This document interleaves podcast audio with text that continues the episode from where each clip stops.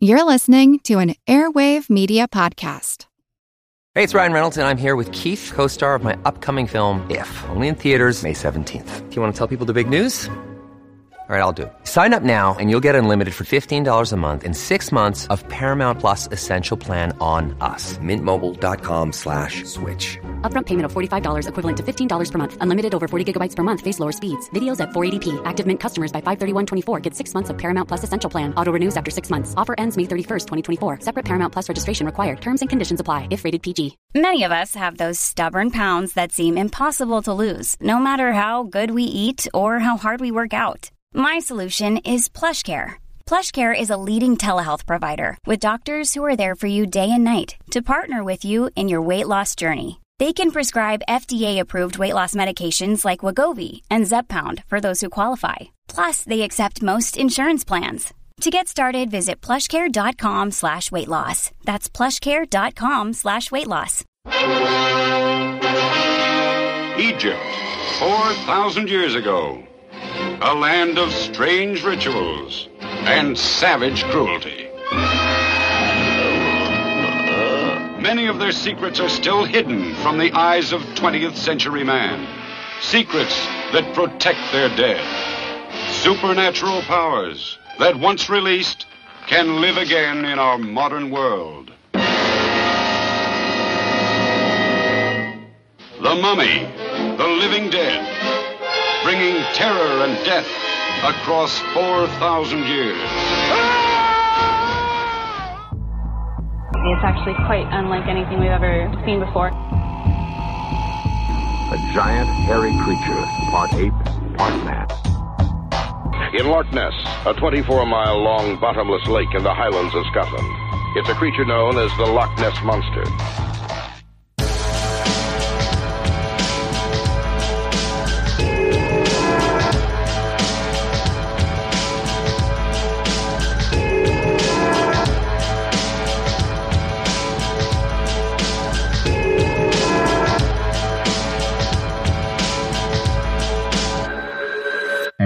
Monster Talk.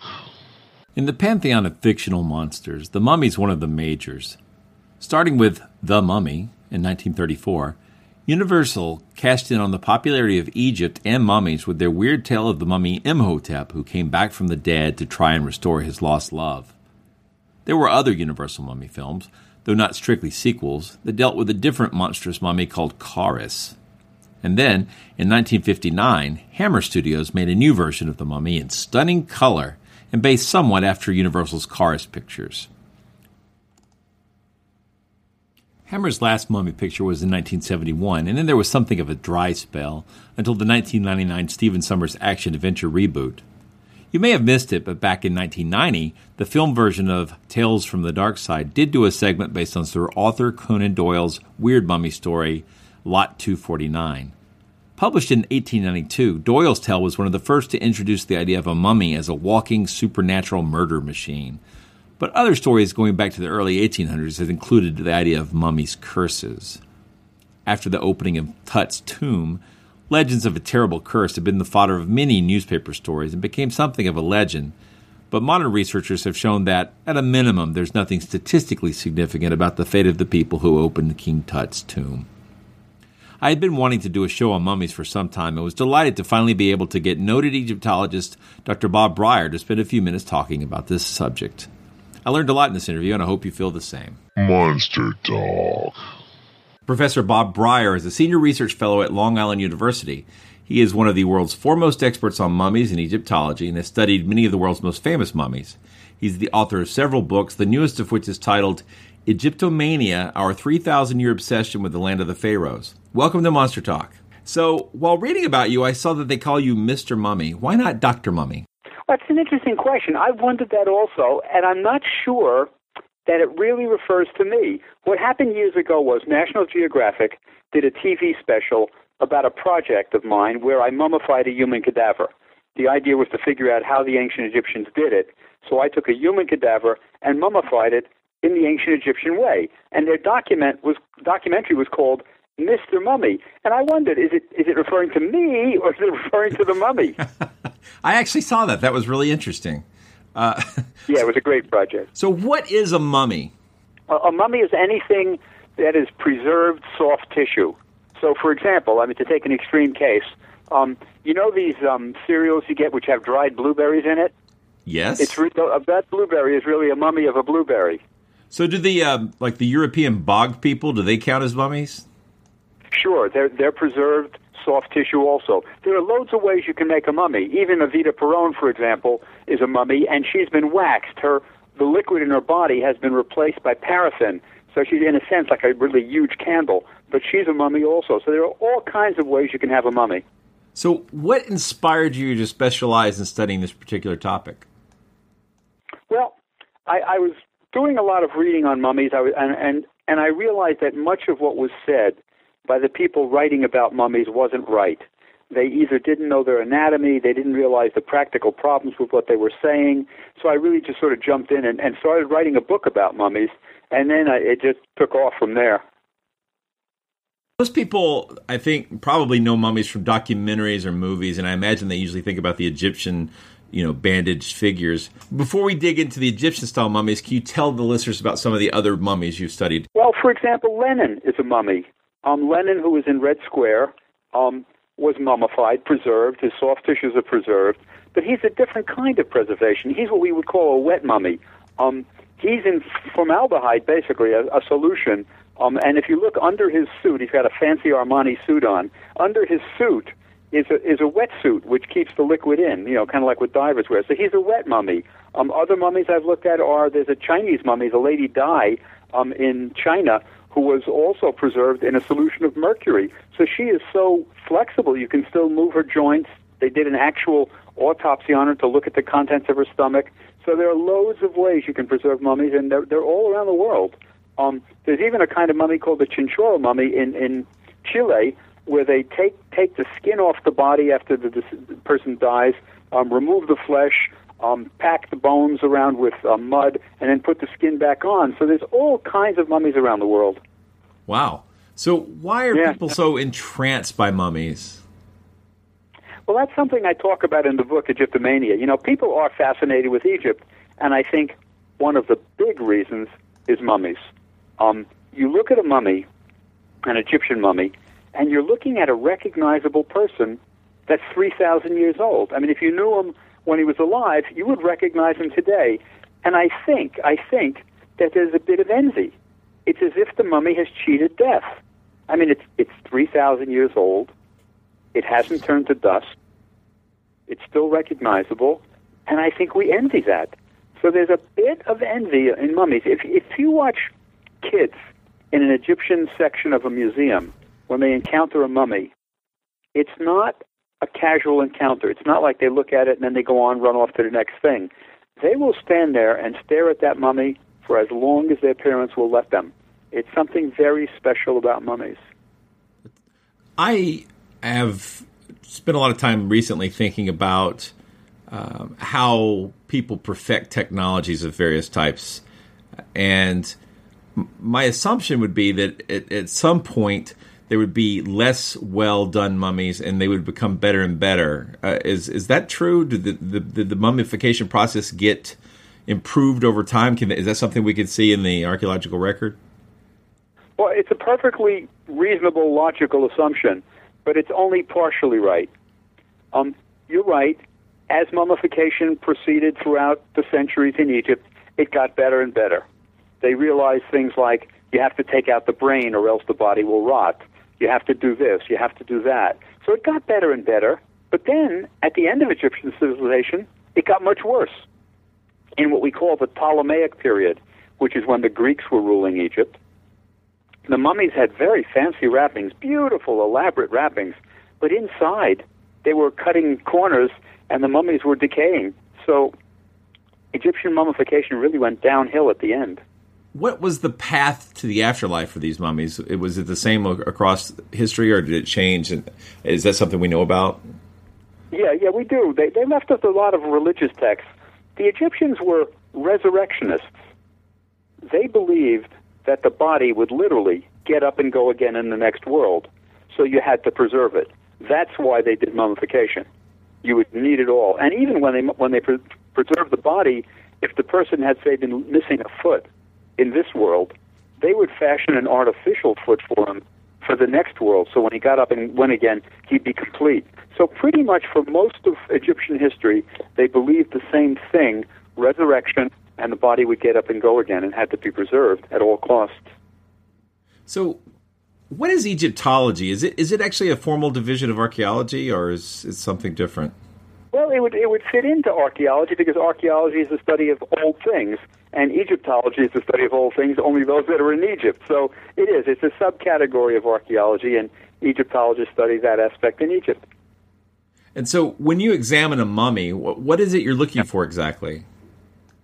That was quite a few things usually. Um, when when we examine a mummy, and you know now it's it's all non-destructive testing. In the old days, when I first got into this uh, field, we used to actually literally unwrap mummies. They were you know we'd unwrap a mummy and see what we could figure out. But now with things like CAT scans, you know, and X-rays, we're able to do an awful lot without without unwrapping. So we don't un, we don't unwrap anymore. But when I when I work on a mummy, I'm usually called in to work on a mummy and say, "What can you tell us about it?" Right? Well, the first thing I try to determine is sex right? It's wrapped. You're not sure if it's a male or female, maybe. So we try to determine sex by various, you know, attributes. So, for example, facial features we can tell. You know, the jawbone, the eye, the orbits, the eye sockets.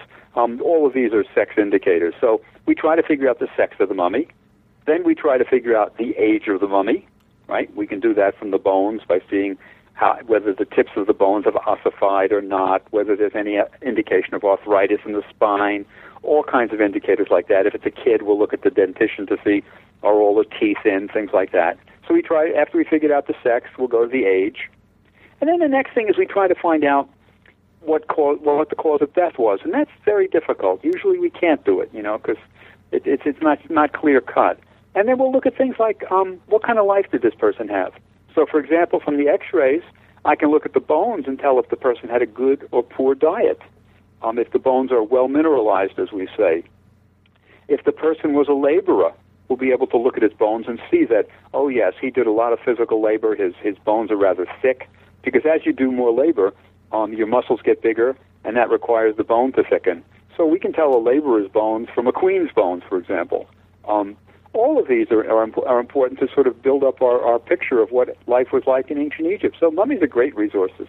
I want to talk about what's in the canopic jars, but I guess we need to talk about sure. canopic jars first. So, hmm? what what are those? Well, canopic jar. You know, the Egyptians were resurrectionists. They're going to get up and go again in the next world. So you need everything.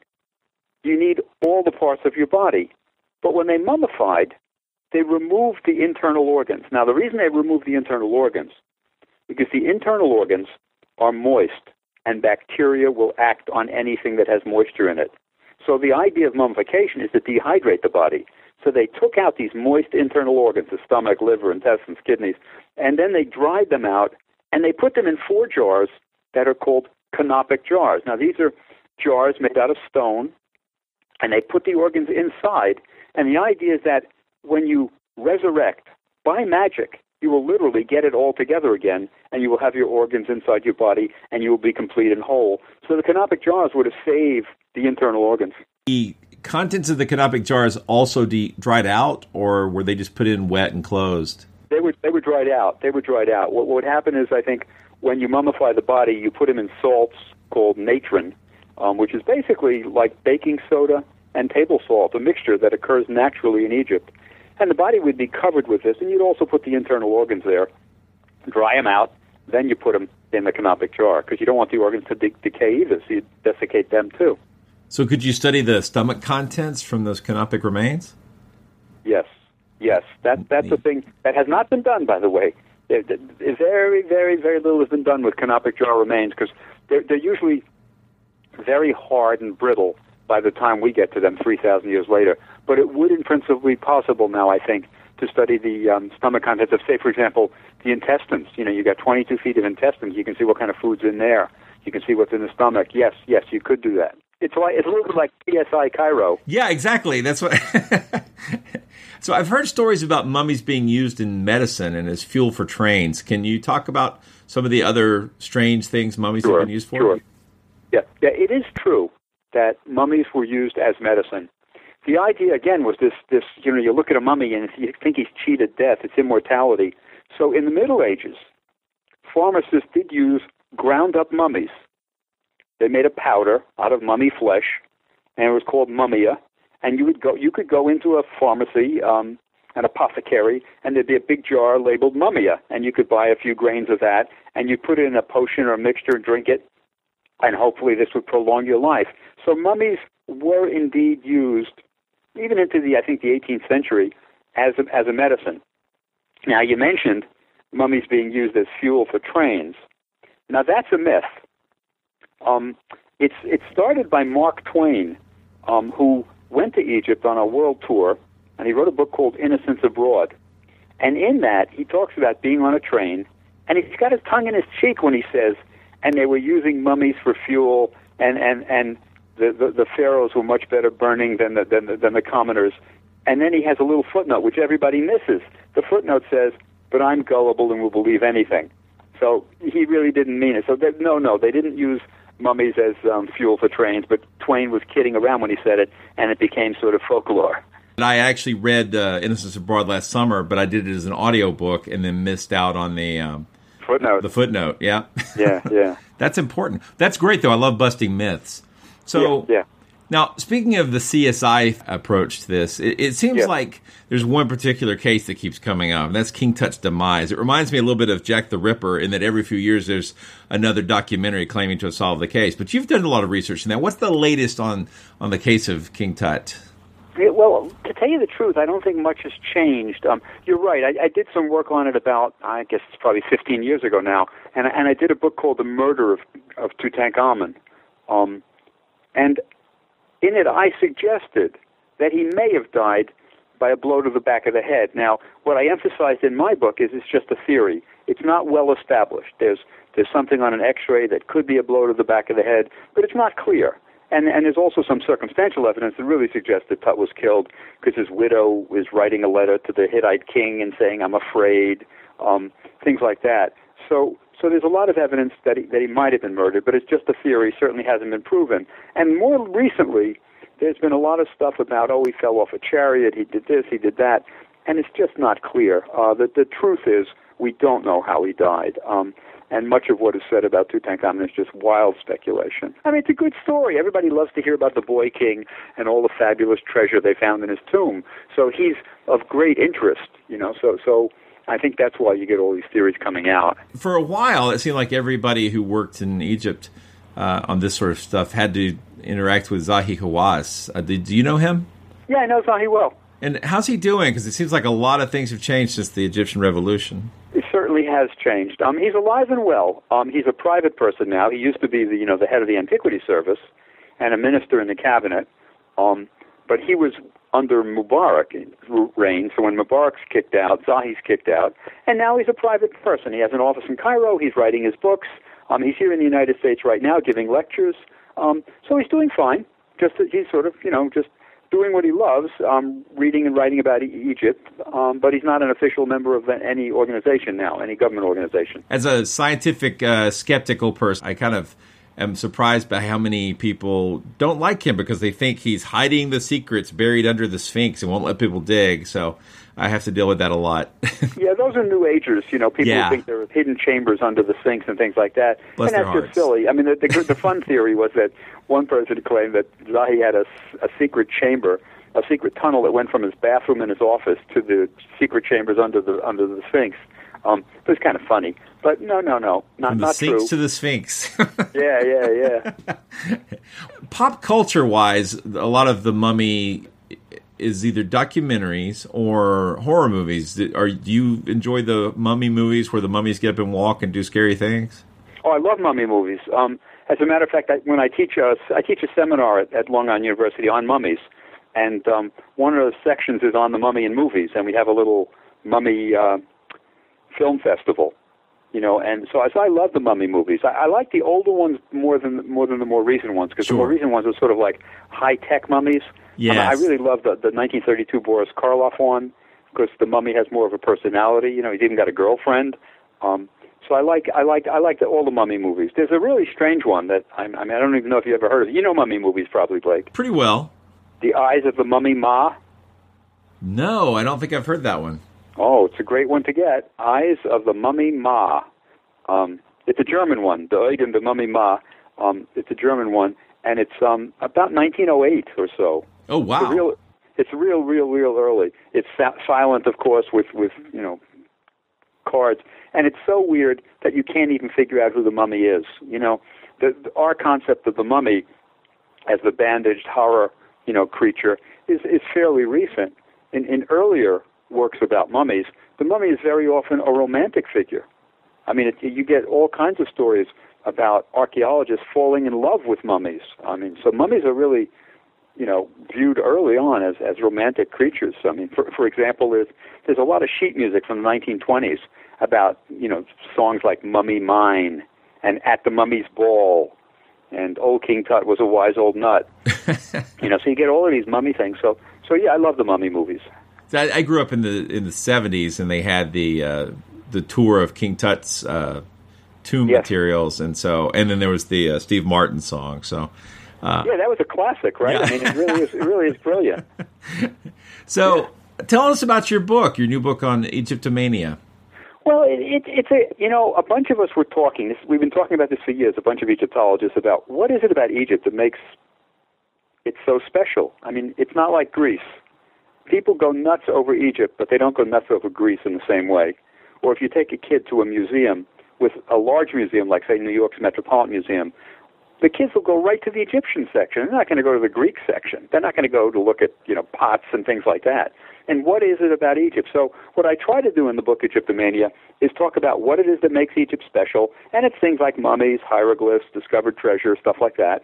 But then I try to show different events that fanned the flames of Egyptomania, that really got it going wild, like the opening of the Suez Canal, people became interested in Egypt. And you mentioned Tutankhamun's treasures, touring. I mean, certainly the discovery of Tut's tomb in 1922, that was a sensation that everybody read about in the newspapers for the next 10 years as they excavated the treasures. So I try to talk about events that really get Egyptomania going, and then I show, it's a lot of color photos in the book, I show all the the tchotchkes, all of the um, objects, the collectibles that were spin-offs, you know, like King Tut cologne or King Tut party mix, or you know, there were beautiful Art Deco jewelry. There was all kinds of things that people, you know, could buy associated with Egypt. So it tries to cover the the broad spectrum of everything having to do with the fascination with Egypt. That's fantastic. So I'll put a link to that in the show notes. Cool. And um, there's a question I try to ask all my guests, which is, what's your favorite monster? Oh, my favorite monster is the mummy. Excellent. I mean, there's no, there's no question about it. But, but not all mummies are equal. You know, there, there are some mummies that are better than others, and I like the one in the Boris Karloff movie the best because he's got, he's more fleshed out, so to speak. He's got more personality. You know what's amazing about that movie? People don't realize it. The mummy is on the screen for less than a minute in the whole movie. He's only in one scene because it took so long to make Boris Karloff's makeup, to do his makeup. It took eight hours. So he's only on the screen for one scene, less than a minute, but it's what everybody remembers. Yeah, it, it is surprising. I, I, went back and watched it uh, last year, I think, and it's just a lot of the movie. He's not a mummy at all, or it doesn't seem to be. I mean, he is. No, he's mummy, a, he's artist bay. The, yeah. The, yeah. yeah. Thank you so much for coming on to Monster Talk and discussing this uh, fascinating topic with us. A pleasure, Blake. Take care. After talking with Dr. Brier, I couldn't stop thinking about the idea of mummies being used as medicine. While doing some more research on this topic, I came across the work of Dr. Richard Sugg, and despite quite a busy schedule, he agreed to discuss his fascinating work. Dr. Richard Sugg is a lecturer in Renaissance literature at the Department of English Studies of Durham University in England. His most recent book is titled Mummies, Cannibals, and Vampires The History of Corpse Medicine from the Renaissance to the Victorians. And a link to that book will be in the show notes at monstertalk.org. Hey, it's Kaley Cuoco for Priceline. Ready to go to your happy place for a happy price? Well, why didn't you say so? Just download the Priceline app right now and save up to 60% on hotels. So, whether it's Cousin Kevin's Kazoo concert in Kansas City, go Kevin, or Becky's Bachelorette Bash in Bermuda, you never have to miss a trip ever again. So, download the Priceline app today. Your savings are waiting. Go to your happy place for a happy price. Go to your happy price, Priceline. Families have a lot going on. Let OLLY help manage the mental load with new cognitive help supplements for everyone four and up, like delicious Lolly Focus Pops or Lolly Mellow Pops for kids. And for parents, try three new Brainy Chews to help you focus, chill out, or get energized. Find these cognitive health buddies for the whole fam at ollie.com. That's O L L Y.com. These statements have not been evaluated by the Food and Drug Administration. This product is not intended to diagnose, treat, cure, or prevent any disease. Monster Talk. All right. So, uh, can you uh, first of all welcome to Monster Talk? Thank you. And um, can you uh, let's see? Let's just start with uh, corpse medicine. Can you tell us what corpse medicine involved and why it took hold and persisted for so long? Yes, corpse medicine involved several key parts of the human body. One was mummy, and the interesting thing here was in the 16th, 17th, 18th century, all across Europe, if you uh, asked someone, should you eat people uh, for medicine, the, the answer was not so much yes or no. It was what sort of person should you eat? So there was a, a school of thought that recommended ancient Egyptian mummies, and these were smuggled in quite big quantities uh, in the 16th and 17th centuries back to Europe. And this was used, crumbled, because uh, it was very dry and friable, of course, uh, after all those thousands of years. Uh, it was crumbled into fluid usually or onto a plaster uh, and used against wounds, hemorrhage, bruising, and uh, was was the most favoured um, medicine from pretty much every practitioner or patient uh, for that across Europe. But the other source uh, was very different, uh, and this was the mummy of the Paracelsians. Paracelsus being a big medical reformer or iconoclast of the the period, and his followers gained strength in the 17th century. So if you ask one of them, they would describe as mummy this the cadaver of a reddish man, because in a man, such a man, the blood is believed lighter, and so the flesh is better, whole, fresh without blemish, of around 24 years of age, dead of a violent death, not of illness, exposed to the moon's rays for one day and night, but with a clear sky. You should then cut the muscular flesh of this man and sprinkle it with powder of myrrh and at least a little bit of aloe, then soak it, making it tender, finally hanging the pieces in a very dry and shady place until they dry out.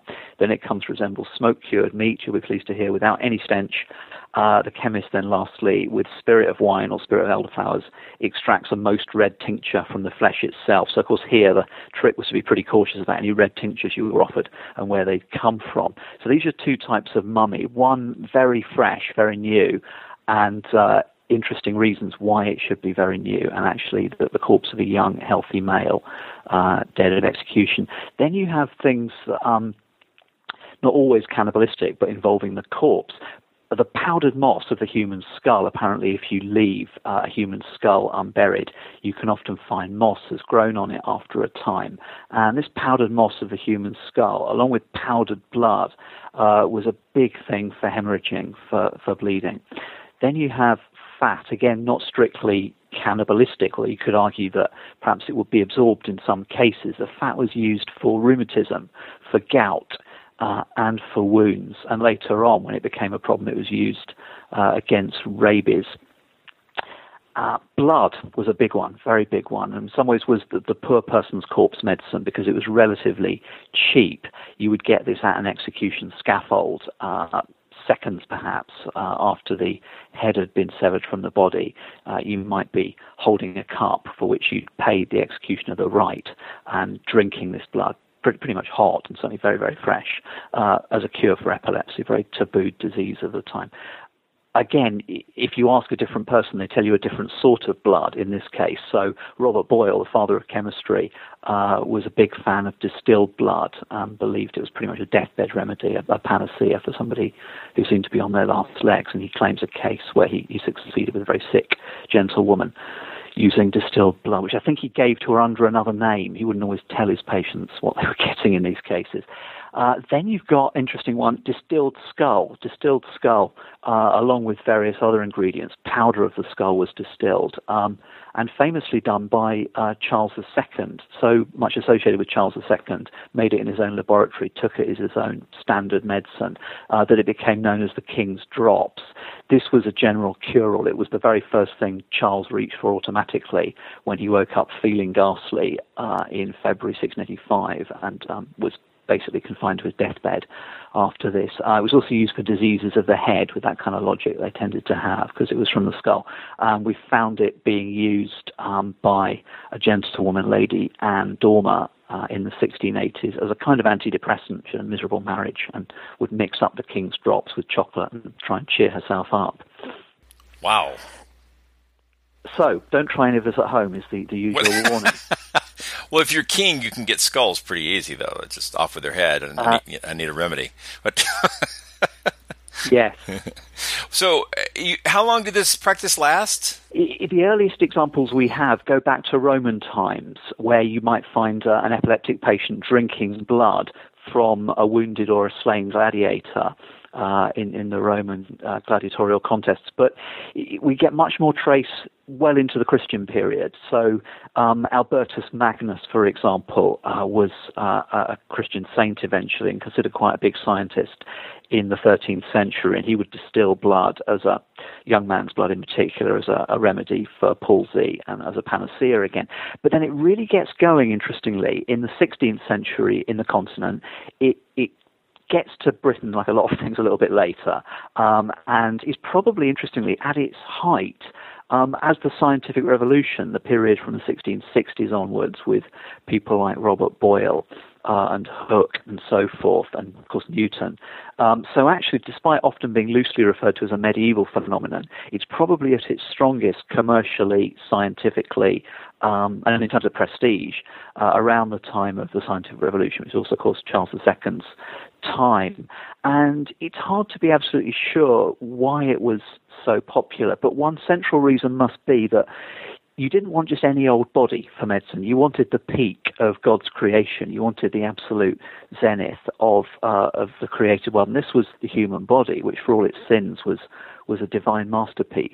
And so, yes, you you were using the human body as, as God's finest piece of work, but also you were probably, in a lot of people's belief, and I think certainly the belief of epileptic, poor, ordinary people at scaffolds, you were using the force of life, probably the force of the soul, very strong belief for a long time that the, the soul was in the blood or very closely tied up with the blood. So, of course, drinking fresh blood of, of, a male who was believed actually at the time, believe it or not, to have a stronger soul than a woman probably, um, and who died healthy and who died young, you know, hadn't died of sickness. There was nothing wrong with their body or soul. This was this was considered very very potent. Um, and then it would just be a question of whether you you know thought you should have it fresh or distill it or whatever it it might be. Probably commercial interests played a part. You know, unscrupulous people who simply didn't believe in the medicine would keep it going because it was it was very very profitable uh, after a time. So I've seen a lot of remedies that seem to have effects, whether there's any uh, pharmaceutical benefit. Do, is there any known reason why this would work? Was there anything about this that had real chemical properties?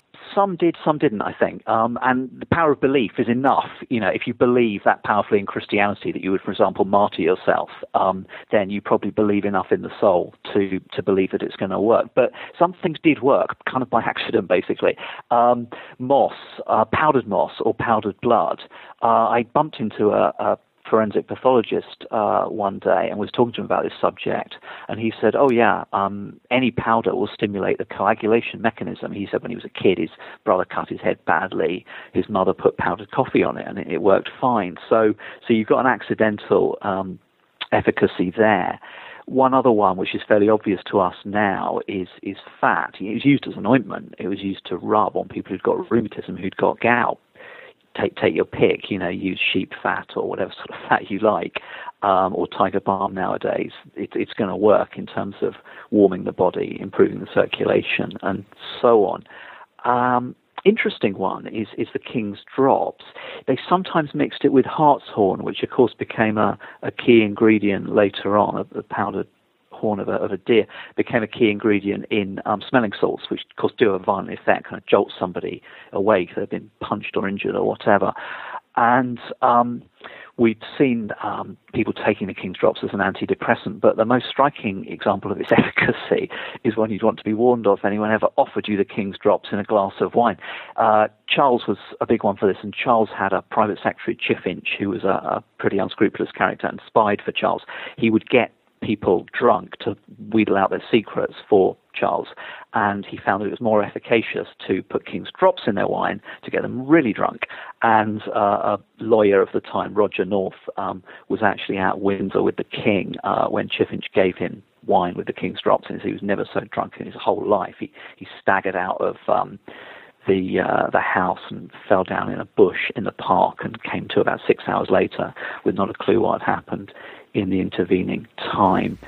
The, the other one is is blood, which it's hard to be sure, but essentially, of course, if you're swallowing blood, actually you're, you're swallowing it as food. Um, you're metabolizing it, and it's a very potent, high energy um, source of, of food in that sense. And when they told people at the scaffold to take blood for epilepsy, the cure that you often see associated with it is you should then run as fast as you can, run until you drop. And um, this was a period in which people didn't run unless they had to. There was no leisure or kind of health running.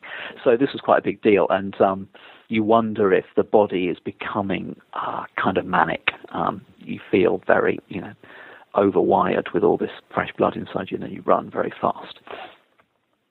That's interesting. So, were there any harmful ingredients? There probably were in some cases. One medical historian has argued that um, rather than curing things with these bits of powdered mummy, they were actually spreading the plague uh, in the early modern period, which was, of course, a huge killer across Europe, um, 17th and in some cases even the 18th centuries.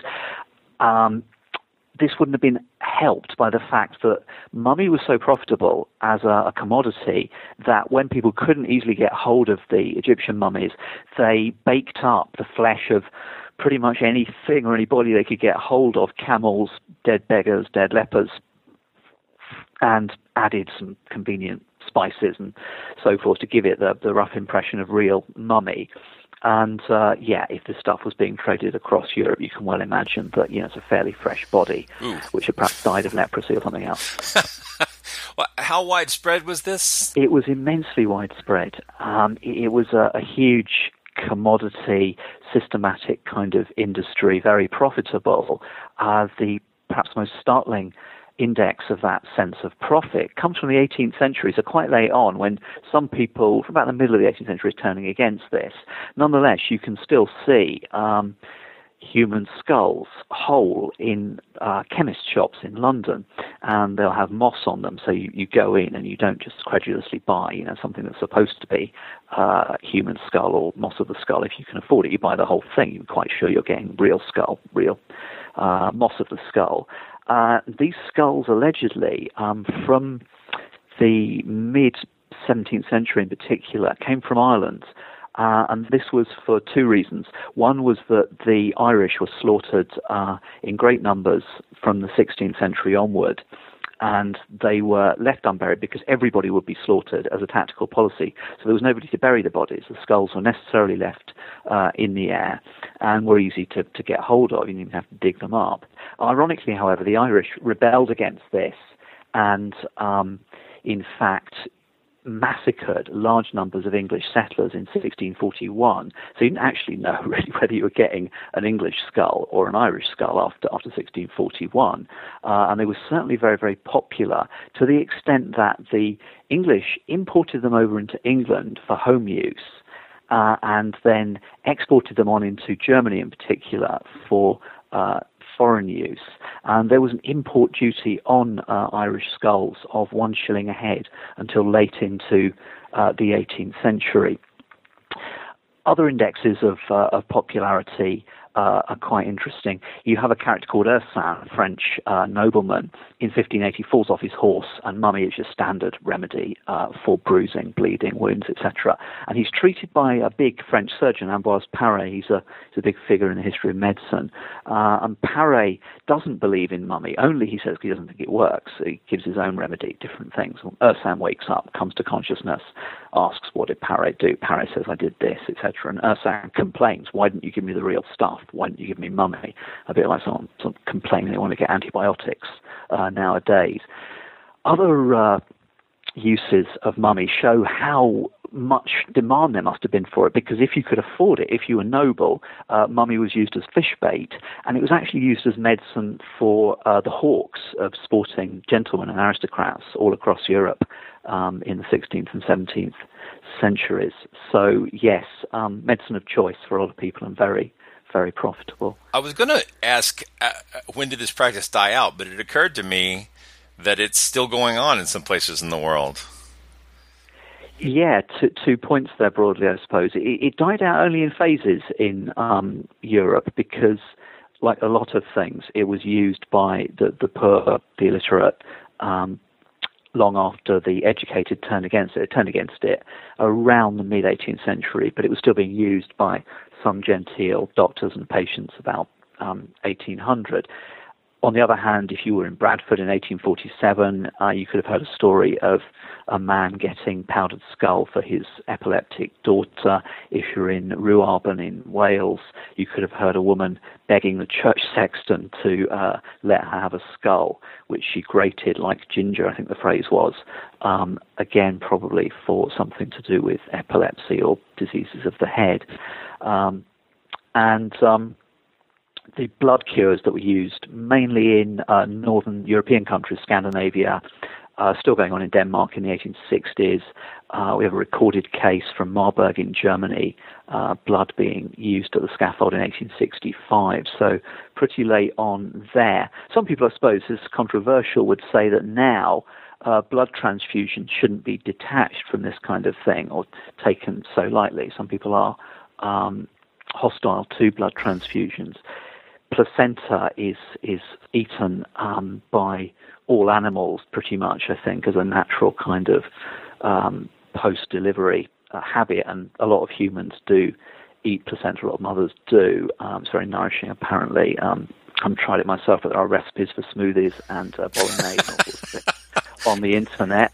Uh, if you're uncertain about your supper tonight. Um, the the other thing um, that, that's very big, just a couple of years ago, of course, and it's possible this is still occurring uh, secretly, is this use of Chinese uh, powdered baby capsules. I mean, it sounds almost mythic, and yet it, it seems well documented um, that in South Korea, uh, customs officials seized um, you know, thousands at least of these these capsules made from dead babies, uh, which are similar kind of beliefs about their efficacy. You know that they're a kind of cure-all, that they're very good for stamina, um, and uh, perhaps reflects very distantly that sense that you are consuming the force of life um, in the Renaissance, that you are consuming the force of the soul in that case. Wow, and I, I guess um, there's still sort of sympathetic magic happening in Africa uh, that involves uh, body parts. Apparently, it doesn't pay to be a albino uh, right now. Oh, I have heard that. I have heard that. Yeah. Yeah. Yes. so it's tough. well, we've been talking to Richard Sugg, author of Mummies, Cannibals, and Vampires: The History of Corpse Medicine from the Renaissance to the Victorians. Uh, link to his book will be in the show notes. But Richard, before you go, um, a question we'd like to ask is, what's your favorite monster? Yes, my favorite monster, I think, is actually the poltergeist. And so if you take to bits the word monster, it means loosely a kind of a hybrid, you know, mix of two things that shouldn't go together, uh, whether it's the living and the dead or part human, part animal. But the word also strictly means means to show, as in the word demonstrate, or the word monstrance when you hold up the host in, in the monstrance to show it to the congregation. And poltergeists are my, my latest research project. Uh, it's hard to know exactly what they're trying to show us. Uh, but the phenomena are very strange, I think, and there's there's a lot to be learned from that. So this is currently uh, my my favorite monster, I would say. It's a very interesting topic. I will have to have you back on to discuss it when you have more time. That would be great. Thank you. Monster Talk. Thanks for listening to another episode of Monster Talk. I'm Blake Smith, and you've been listening as I interview Dr. Bob Brier and Dr. Richard Sugg on the topic of mummies and corpse medicine. Hopefully, the topic wasn't as dry as you might have expected. Monster Talk is an official podcast of Skeptic Magazine. The opinions expressed on this show are those of the hosts and the guests and do not necessarily reflect the opinions of Skeptic Magazine or the Skeptic Society. And may the spit of a thousand camels fall upon he who suggests otherwise. Next episode, we'll be revisiting the science advisors of the $10 million Bigfoot bounty and find out what they thought about the final product. Hopefully, we'll also be having our snake episode soon. I think we're almost ready to get that recorded. That's a show I've been trying to do since the since before the very first episode of Monster Talk. Thanks for those who've donated to support the show. Thank you so much for the recent generous donations of Paul Komorowski, D.R. Crane, Alexander Eisenminger, Sharon Hill, Robert Smith, Chase Hansel, and Chris Steinbeck. I really appreciate the support. Check out our show notes at monstertalk.org. Please take a couple of minutes to leave us a review on iTunes, and be sure and share this episode with anyone you think might like to learn about mummies, the history of medicine, or monsters. Monster Talk theme music is by Peach Stealing Monkeys. Thank you for listening.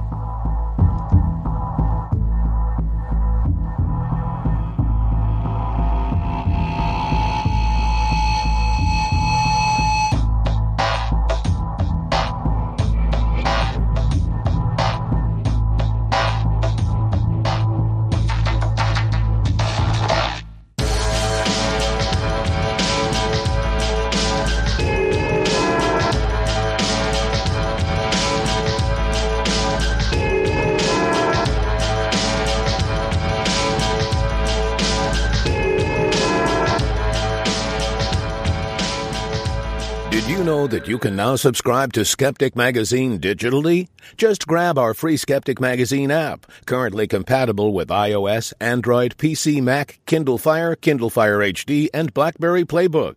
Head over to skeptic.com slash magazine slash app to find out more and download more of your favorite skeptic content. Coin, coin. Coin? Okay, like here's a quarter. I'll bet he means that old Egyptian coin. As a longtime foreign correspondent, I've worked in lots of places, but nowhere as important to the world as China.